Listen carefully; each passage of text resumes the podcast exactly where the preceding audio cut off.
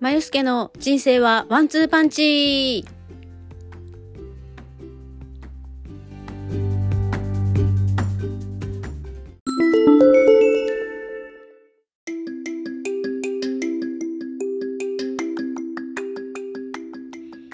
こんにちは、まゆすけです、えー金曜日のお昼もうちょっとでお昼ですねになりました。で、えーサブタイトルにも書きましたけれども今日はね、えーさっきまで、えー分子栄養学のカウンセリングを受けてました。で初めてねカウンセリングオンラインで、えー受けたんですけどもすごくこう頭の中が整理されてでも1時間半ぐらいえーやっていただいたんですけどもう結構ねいろいろ考えることあってパンパンで。でメモを取りだながらやれやろうかなと思ったんですけどなんとなく話に聞き入ってしまってメモを取らなかったので終わってからちょっとつらつらと覚えてるものだけあの書き出したのをちょっと皆さんとシェアしてもいいかなと思っています。で、えー、と前にちょっとお話ししたことあるんですけどあの最近いろいろ自分を分析するとかっていうのをやっていてでそれは何のためにやるかっていうと私って結構こう感情のアップダウンが大きくてでそれって何かこう栄養的に足りないとかあの自律神経の問題なのかとかっていうのを知りたいなと思ってでそうしないと解決していかないなと思って、えーやり始めました。で、えーそれをねやる上の原因と原因とかきっかけとなったのはそのお友達に紹介してもらった分子栄養学の、えー方の、えーポッドキャストを聞き始めてからなんですけれども、えっと、いろいろと、えー変化を変えつけてきていてで私ずっと夜しか食べない生活とかまあ時々昼も食べるけどみたいな感じで、えー生活を送っていてでそれも良くないなっていうのをまあ漢方を始めた時ね失敗しましたけど始めた時に朝はせめて食べてくださいみたいな感じででそこからちょっと自分で、まあ、両親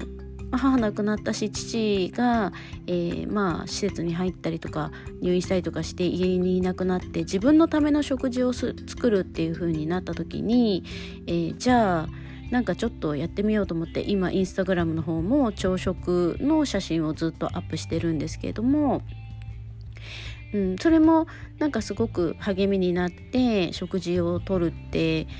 大事だなとかもうちょっとこここうしたらいいなとか今日も指摘でもうちょっとタンパク質増やしてもらうといいかなぐらいな感じのえアドバイスを受けたんですけど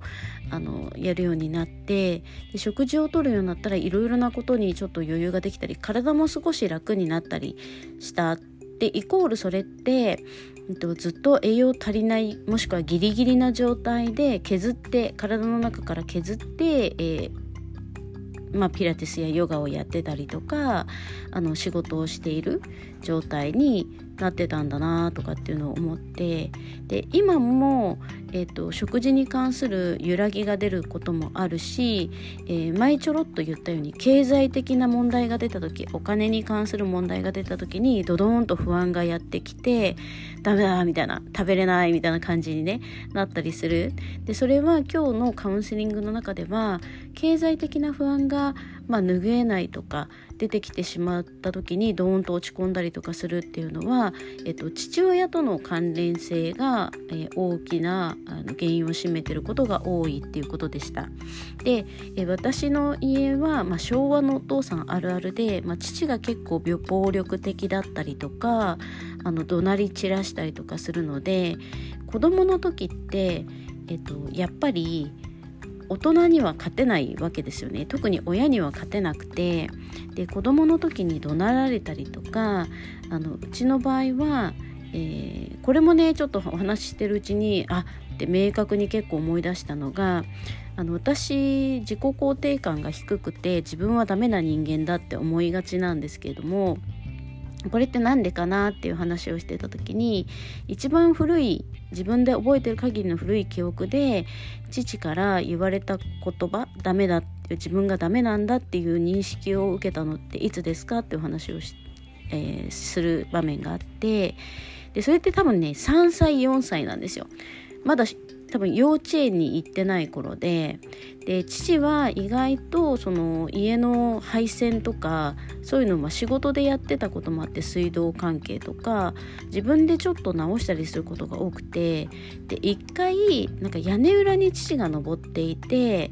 でえ私がなんかコードみたいな電気のコードみたいのを持たされてあのこここれ持ってちゃんと持って立ってろみたいなことを言われて持ってたんですよね。でも父が結構強めに引っ張って子供だからパッて手を離しちゃったらそれに対してものすごい形相で怒られてお前はなんかこのこんなものも持って立つこともできないのかみたいな全く使えないみたいなことを言われてでそれが多分自分がダメだって思った、えー、ものででその時ってなんかこの自分の信念が生まれる時らしいんですね。ちょっとあの専門的な用語をおっしゃっててでそれもしかするとその後でねあの今日のフィードバックとしてレポートをいただけることになっているのでそれの中に書いてあるかもしれないんですけどなんかコアなんだっけなコアブロックじゃなくてなんかそんなような感じででえっとそれが、えっと、どういうふうに感じるかによってその後ちょっとこうメンタル的に引きずる部分とかが決まってくるみたいな感じでした。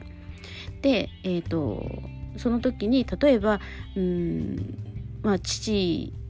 に怒られたことによってどう感じたかとかなんかこの人を幸せにすることできないって感じる人もいればこの人あ自分はダメなんだって素直に思ってしまう人もいるみたいなことをおっしゃっていてで私は、えっと、その時多分感じたのって、まあ、もちろん怖いっていうのが一番大きいんですけどあのこの人父この人ねこの人って私のこと本当嫌いなんだなとか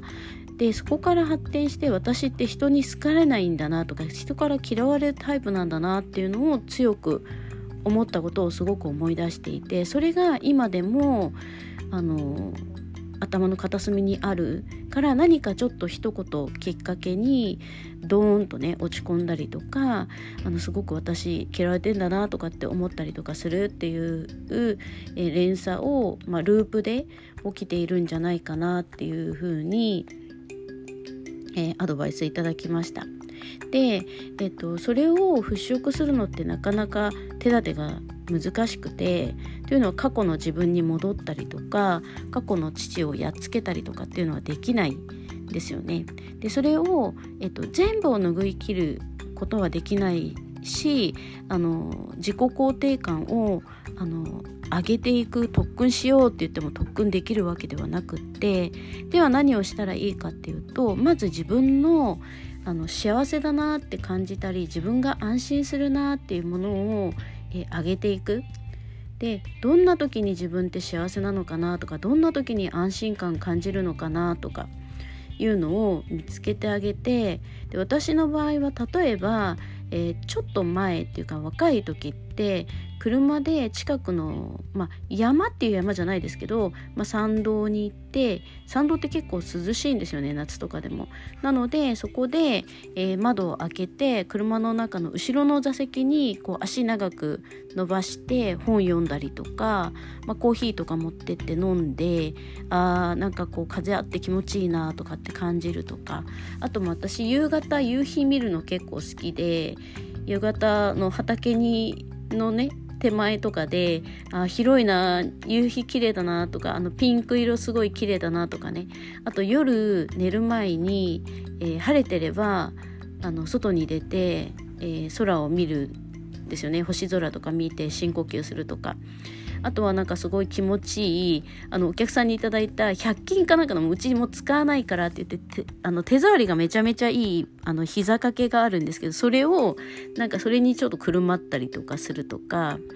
あのいろいろねたくさんありました。でそれを一つ一つあのやっていく時にあもうなんかすごい体の隅々まで幸せだねとかっていうのを、えっと、意図的に言ってあげる。ちょっと思ってないことがあったとしてもあの大丈夫安心だねとかっていうのを入れてってあげる。でそうするとなんか頭では解決したと思ってること、まあ、父との関係もまあ、父どうでもいいやみたいな怒嫌われても好かれても何でもいいやみたいなことを頭で思っても体の細胞って脳がないのであの染み込ませていくしかないんですよね。水を一滴一滴こう染み込ませていくような感じで繰り返し染み込ませていくしかない。でそれによってなんかふーっとこう体がね幸せ感を感じたりとかすることもあるみたいなので、えー、それをたくさんやっていくといいですねとか。で私の場合はあのいろいろ話をしていく中で、えっと、自律神経のバランスを取りにくいで本来ならば私の仕事って、まあ、ヨガとかピラティスとか瞑想に近い状態に持ってったり運動も適度にしているし食事も、えっと、それほど悪いものを食べてるわけではないからあのいいはず自律神経のバランス整っていていいはずなのに崩れやすいのはなぜかっていうとうんやっぱりそういう昔の不安感が出てきたりとかしやすいっていうのとかあとネガティブな方に振られていきやすいでその、えっと、自律神経のバランスを整えるにはどうしたらいいかっていうのはえ今私が受けている、えっと、オンラインの、えー、副腎疲労とかのね、えー、講義の中で、えー、自律神経のあの分類があるのでそこであの詳しく見てくださいということで今日はあの細かくはやらなかったんですけどそういうのをねやっていくといいですねっていうのを、えー、言ってました。でもしかすると、えっと、父も自律神経のバランスが取りにくいタイプであったのかもしれないですねっていうねお話をしていただいてすごく納得したんですよね。で私の場合は自律神経のバランスが崩れると落ち込んだり不安になったりネガティブな感じになったりとかしやすい方に傾く。で父の方はどちらかというとあのイライラしたり攻撃的になったりとかあのそういうタイプの人はえっと、タバコをすごく吸ったりお酒やめられないとかあのなんかそういうタイプの人も私もなんか自分を守るために必死になっている状態。で私は自分を守るためにこう周りとの関係をシャットダウンしてしまう。でシャットダウンするっていうことは自分を無の状態に持っていく。自分を守るために攻撃されるのを避ける状態になっていてそういう時ってやっぱ消化もう何もかもシャットダウンするらしいんです思考とかも。なので私は消化不良を起こしたりとか何か食べても消化できない状態になりやすいのかもしれないっていうこと。で父の場合はあの本当にね若い時もお酒もタバコもバンバンだったしもういつも何かと喧嘩してるみたいな感じで、えー、そういう方の、えー、振り方をしている。だから私と父は真逆の方向に自律神経のバランスが崩れていきやすいものになっていたっていうので。で、えっと、まだまだねたくさんあってで今後の私の行く方向とかも見えてきたりとかで私も、えっと、今食事をインスタの方にアップしてたりするんですけどで私のお仕事の傾向としてやっぱり栄養と、えー、まあ、食事と運動って切っても切れない関連性にあるのでその辺をうまく、えー、うま関連づけられたらねいいのかなっていうふうに思ってます。でそれもねあの2年ぐらいかけて勉強してって言ってたんですけどあのもう全然今からアウトプットしていく。今日習ったこと今日学んだことをアウトプットしていくってやり方でもいいんじゃないですかっていうふうにおっしゃっていただいたのであのシェアしてもらっていいですよっていうお話をしていただいたので今これもアップしてるんですけどインスタの方で、えっと、個人アカウントの方ではあのお食事朝ごはんに、えー、今日のちょっと考え考えてることとかっていうのをアップしていってでお仕事の方のアカウントも持っていてそちらにその運動と食事っていうのをちょっとこう勉強しながらアウトプットしていけたらいいなっていうふうに思ってます。はい。で今日ねもっともっといっぱい、えー、お伝えしたいことあるんですけどあの今ちょっと頭がパンパンなのでこれぐらいで今日は終わりにして、えー、またね、え、ちょっとずつちょっとずついろいろなことをアップしていきたいなと思います。はい。で今日ちょっと風強いんですけど天気は晴れていてなんかねちょっと気分いいです。窓開けると風気持ちいいの入ってきてあの気分いいのでもしあのゆったりできる時間がある方はね是非少し外に出たりとかして、えー、いい気分を味わってください。それではまた。